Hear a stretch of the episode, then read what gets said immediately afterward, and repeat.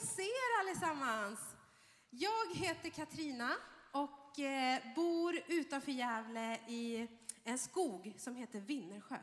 Och där finns det, kan jag ärligt säga, mer älgar än vad det finns människor. Ska du ta en promenad ut i Vinnersjö så är det en större chans att du ser en älg än en människa. Så det är jätteroligt att få vara här i, i stan igen och, och se så många av er. Så fantastiskt. Jag är ju då ursprungligen arab ifrån Jordanien. Och eh, har vi några araber eller Mellanöstern represent? Härligt! En, kul. Um, jag och min familj vi flydde till Sverige för vår tros skull. Eh, min pappa kommer från en extremistfamilj, islamistisk extremistfamilj. Och eh, när vi kom till Sverige så hade jag hört att Sverige det är ett jättebra land. Och jag tänkte, det är ett rikt land, vad härligt. Så mitt första intryck när vi landade var att jag och min lillebror sprang ut till en lekpark, för vi var så rastlösa. Och när vi kommer till lekparken så ser vi att gungorna där var gjorda av gamla bildäck. Och vi bara, vad är det här för fattigt land vi har kommit till? De har inte ens råd med riktiga gungor. Jag var ju van med trägungor liksom. Mitt andra intryck av Sverige, det var när jag började fråga mina vänner vilken gud de tror på. För jag var ju van att antingen är man kristen eller muslim eller jude eller någonting, att man tror på Gud. Och då är det viktigt liksom att bara förtydliga när man ska få en kompis att fråga, ja, vilken Gud tror du på? Bara så att jag inte kränker dig på något vis. Liksom. Och jag märkte att en efter en bara, Gud, nej jag tror inte på någon Gud, jag är ateist. Jag hade aldrig hört talas om ateismen förut. Och då förstod jag någonstans att Gud kallar mig att kanske berätta om vem Jesus är. Och sen när vi fick uppehållstillstånd, då flyttade vi till Gävle. Nästa år blir det 20 år sedan. Och då hamnade jag i den här församlingen. Och det som är så fantastiskt det är att de söndagsskoleledare, ungdomsledare som fanns då, det är samma gäng som är här nu. Och jag är så glad och tacksam, ni som har gjort hela den här konferensen, att ni fortsätter att tjäna Herren och älskar ungdomar och tror på ungdomar. Tack för att ni trodde på mig. Och nu är vi här för vi tror på er. Den här konferensen är till för er. För ni är så otroligt viktiga och dyrbara, verkligen.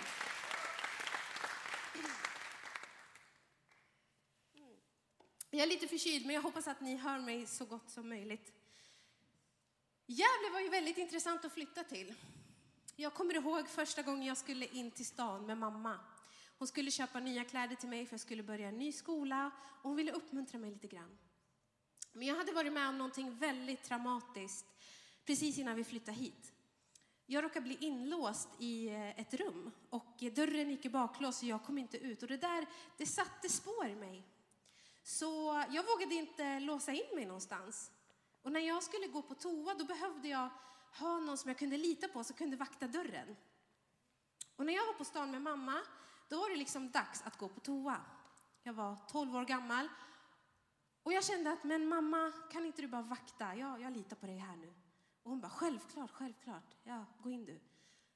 Det var bara det att min mamma, hon älskar rea. Riktig så här arabmorsa. Så ser hon att det är 50% rea vid affären lite på hörnet där. Och hon tänker, ja, men jag kan väl gå och kika bara lite grann så här. Jag har koll på dörren. Det är lugnt. Och så bara leta efter sin storlek så här, titta. Och när jag sitter där och tror att jag är i hennes trygghet så öppnas dörren. Och in kliver två pensionärer. En man och en kvinna. Oj, men sitter du här? Ja, Eh, vi, vi tänkte bara tvätta händerna om det går bra. Ja, varsågod. Vad säger man i en sån här situation? Och de tvättade händerna och så sa de ehm, tack så mycket, ha, ha en trevlig dag.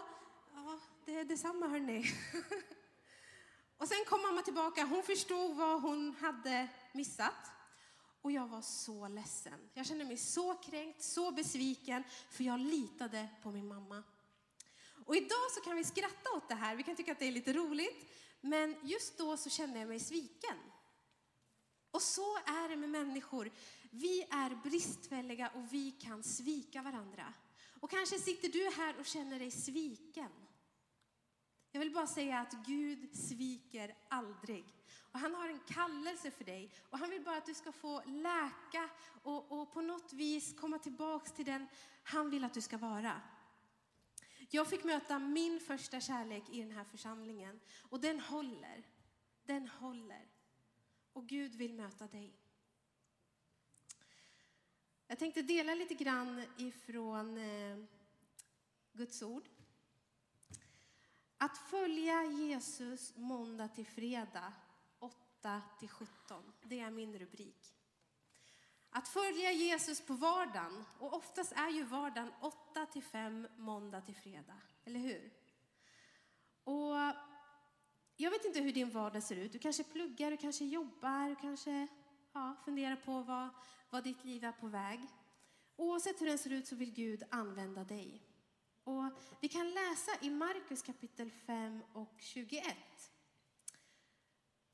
Så är det en berättelse om Jesus som möter människor i sin vardag. Han kommer till en stad som heter Kapernaum. Och där står det att folket väntade på Jesus. Och de hade en tro på honom. Och där står det också att eh, en man som heter Jairus som var liksom byns andliga ledare. Han var synagogans ledare där. Han faller ner på knä och säger Jesus, jag behöver dig, jag tror på dig, du måste rädda min dotter. Och Jesus säger, ja men jag följer med dig hem, vart bor du? Och på väg dit, då följer alla efter, de vill se, mitt i deras vardag, de bara liksom släpper allting och följer Jesus. Vad kommer att hända? Och där så kan vi också läsa om en kvinna som har blödarsjukan. Och hon försöker allt vad hon kan att bara kasta sig över Jesus för att försöka nå hans kläder, hans mantel i hopp om att Gud ska hela henne. Och hon bara liksom springer och kastar sig över och får tag på Jesu mantel. Och Jesus, han vänder sig om och bara, vem var det som kastade? Nej, så sa han inte. Men han tänkte liksom, vem var det som rörde vid mig? Din tro har räddat dig. Och det är så fantastiskt att läsa om när vi går i vår vardag och väntar på Jesus och väntar på vad han ska göra. Så kommer våran tro att göra skillnad. Och vi kommer få vara med och se under och tecken även idag. Men det som är så intressant, det är ju kapitlet efter, Markus kapitel 6. Det är bara på andra sidan sjön av Kapernaum, så det är inte så långt bort.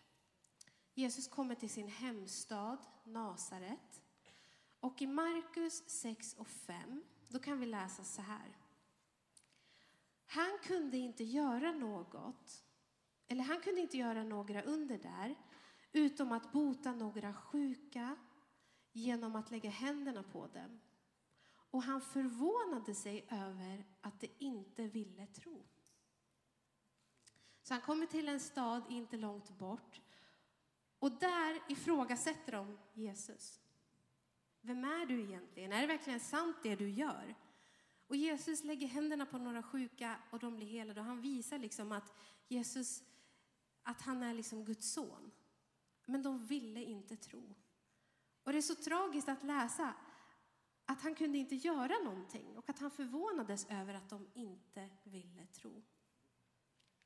Tänk hur viktigt det är att tro på Jesus, vilken skillnad det gör när vi väntar på honom, när vi tror på honom. Det här är en uppmuntran till dig som faktiskt funderar på om Jesus finns på riktigt. Testa och se. Han är god. Så Jesus möter människor i sin vardag och människor som funderar på vem han är och som liksom har en förväntan på vad ska han göra nu. De får vara med och se under och tecken ske. Och de som är lite skeptiska, ja men är det verkligen sant? De vågar liksom inte öppna upp sina hjärtan för Jesus. Men Gud, han, han är så god så han vill bara möta vanliga människor och visa hur mycket, hur älskade de är. Och jag tänkte dela en berättelse. Jag är lite så här historieintresserad. Så jag har läst en berättelse om en man som heter Tibor Rubin. Och det kanske kommer upp en bild på den här mannen. En ung, stilig kille som eh, föddes 1929. Och eh, den här killen som ni ser på bilden, det är en judisk pojke född i Ungern. Eh, han var en eh, skomakarunge. Och när han var 13 år gammal så kom andra världskriget och han och hans familj blir tillfångatagna i ett koncentrationsläger. Och där får han leva i två år och han fick se sina familjemedlemmar gå en efter en. Men det var ett gäng soldater som kom och han lyckades överleva. De räddade honom.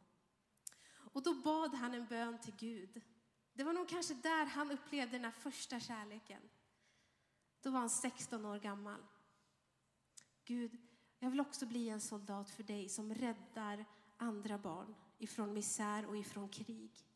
Använd mig. Så han flyttar till USA och ansöker om att bli militär där. Men han misslyckas med det. Intagningsprovet räckte inte till på grund av hans dåliga engelska.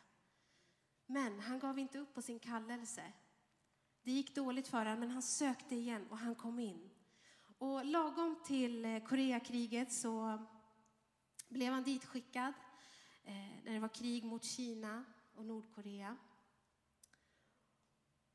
Och han hamnade hos en general som var antisemit, som avskydde judar. Och den här generalen, han såg till att skicka iväg Tibor på de här morduppdragen där man troligtvis inte kommer komma tillbaka. Och så säger de till honom, de skickar iväg honom själv, och så säger de till honom att eh, överlever du det här så kommer vi inom ett dygn och hämtar dig. Och han eh, åker iväg upp högt på ett berg där fienden tror att alla är. Och han försöker liksom strida på egen hand för att lura fienden att de är många, fast egentligen var det bara han. Och han kämpade och slet i två dygn och han överlevde. Två dygn hade gått, tre dygn hade gått, ingen kom. Så han förstod att de hade övergivit honom. Men han valde att komma tillbaka och han lyckades ta sig tillbaka till lägret. Och då kom nästa strid och den var väldigt hård. Så de blir tillfångatagna, han och hans vänner.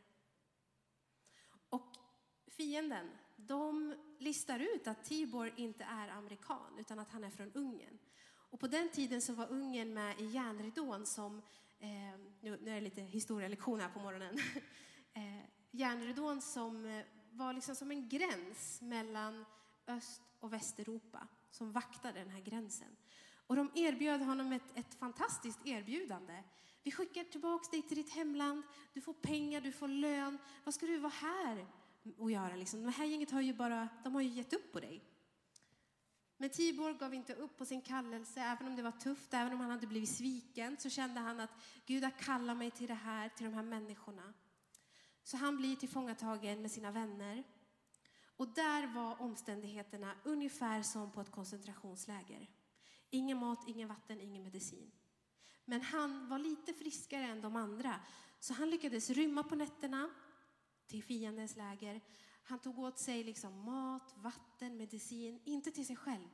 Utan han riskerade sitt liv för att hämta allt detta till sina vänner. Och han lyckades rädda väldigt många.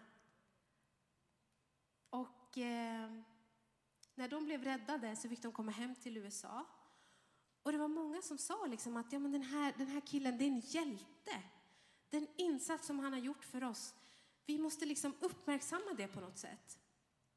Men generalerna och ledarna de brydde sig inte om honom riktigt utan ja, det rann ut i sanden. Han fick inte ens ett tack för det han hade gjort. Men han var inte bitter. Han visste att det han gjorde det var för sin kärlek till Gud och till människor. Och han visste att en dag så kommer han komma inför Jesus där Jesus säger bra jobbat du trogne tjänare. 50 år gick 2005 så var det 42 000 soldater som bestämde sig för att skriva under på att den här mannen, han förtjänar en hedersmedalj. Och nu var han gammal. Och eh, det här upptagades och eh, han fick sin hedersmedalj. Och en hedersmedalj innebär att eh, presidenter måste resa sig upp när en hedersmedaljör kommer in i rummet. Och generaler måste ge salut. Och det här tyckte Tibo var lite roligt när han fick den här medaljen. Så han kunde gå in i ett rum och bara “tjena allihopa” och så ser man liksom president ja, Obama kanske det var då, resa sig upp. Och så kunde han gå ut igen och bara ah, “jag glömde väskan, jag kommer tillbaka” liksom. Och så in igen. Så här. Det tyckte han var lite kul. Och i en intervju så frågar de honom “hur lyckades du överleva allt detta?” Och då säger han så här det är ett mirakel att jag lever. Det är endast tack vare Gud som jag lever. För jag är bara en helt vanlig människa. Han ger Gud all ära och säger att jag är en helt vanlig människa. Och det är tack vare honom som jag har fått vara med om allt detta. Kanske känner du dig här idag som en helt vanlig människa. Ni vet den här reklamen, vanligt folk! Kanske känner du dig som en helt vanlig människa. Då är du den perfekta personen att få bli använd av Gud. Mose, han, eh, han blev kallad av Gud när han var ute i öknen, när han var en helt vanlig människa. Och han sa, jag kan inte tala. Gideon, han var också en helt vanlig människa, blev kallad av Gud och han sa, jag är för ung. Och Saul i Bibeln kan vi läsa om. Han, han kan man läsa om att han var ett huvud högre än alla andra och Gud ville använda honom. Han var riktigt lång. Och det står att han fick lite hybris. Och då påminner Gud honom genom Samuel att när du var ung, när du var helt vanlig, det var då jag kunde använda dig.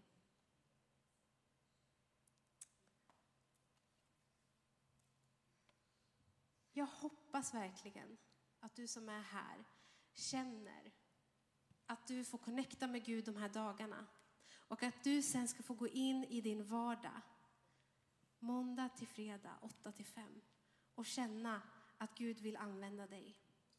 Som en helt vanlig Svensson, en helt vanlig tonåring i Sverige. Och att du kan vara som de här i Kapernaum som hade en förväntan på Jesus. Jesus, Kom till min skola. Vad ska du göra idag? Jag vill vara med och se det. Det är spännande. Det är ett äventyr att få vandra med Jesus. Jag är så tacksam till att vara här, för det här bibelordet det betyder så mycket för mig. Det här fick jag höra när jag var här för nästan 20 år sedan.